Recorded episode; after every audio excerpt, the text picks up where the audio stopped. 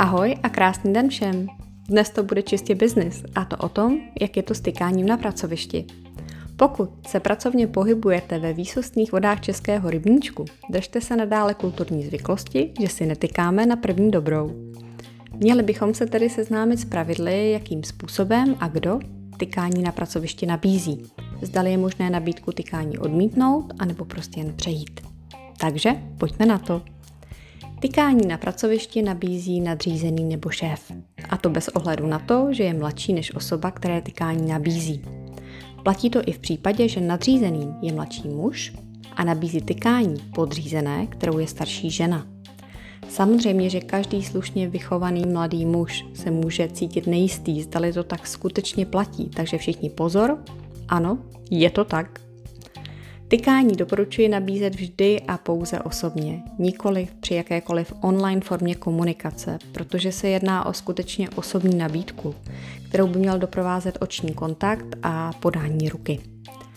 Dojde-li k situaci, kdy si na bujarém večírku začnete tykat se svou nadřízenou a ona při dalším setkání pokračuje ve vykání, nikdy jí pro boha nepřipomínejte, že si přeci tykáte – a začnete barvitě popisovat situaci, kdy se tak stalo a jak jste jí drželi vlasy nad odpadkovým košem, když měla ve dvě ráno po odchodu z baru těžkou chvilku. Prostě a jednoduše vykání akceptujte a dál se o tom nezmiňujte. Ale aby vás tato historka nezmílila, nabídku tykání samo o sobě v době, kdy vám je učiněna nikým, kým nemá, neodmítejte. To byste sami sebe prezentovali jako arrogantního neználka – Prostě tykání akceptujte s tím, že teď už víte, s kým máte tu čest.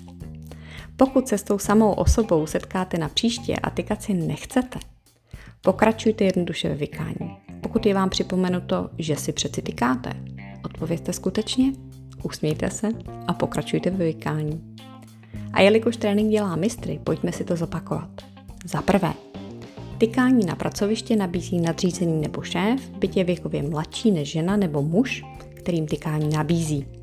Za druhé, odmítnout nabídku tykání v době, kdy vám je kýmkoliv učiněna, je společensky nezdvořilé. Za třetí, pokud jste si s někým začali tykat a on napříště pokračuje s vykáním, neprotestujte a vykání akceptujte. Tak a to je dnes všechno. Pokud se vám dnešní díl líbil, potěší mě, když můj podcast doporučíte dál, protože čím víc lidí si ho poslechne, tím víc lidí se k sobě bude chovat lépe.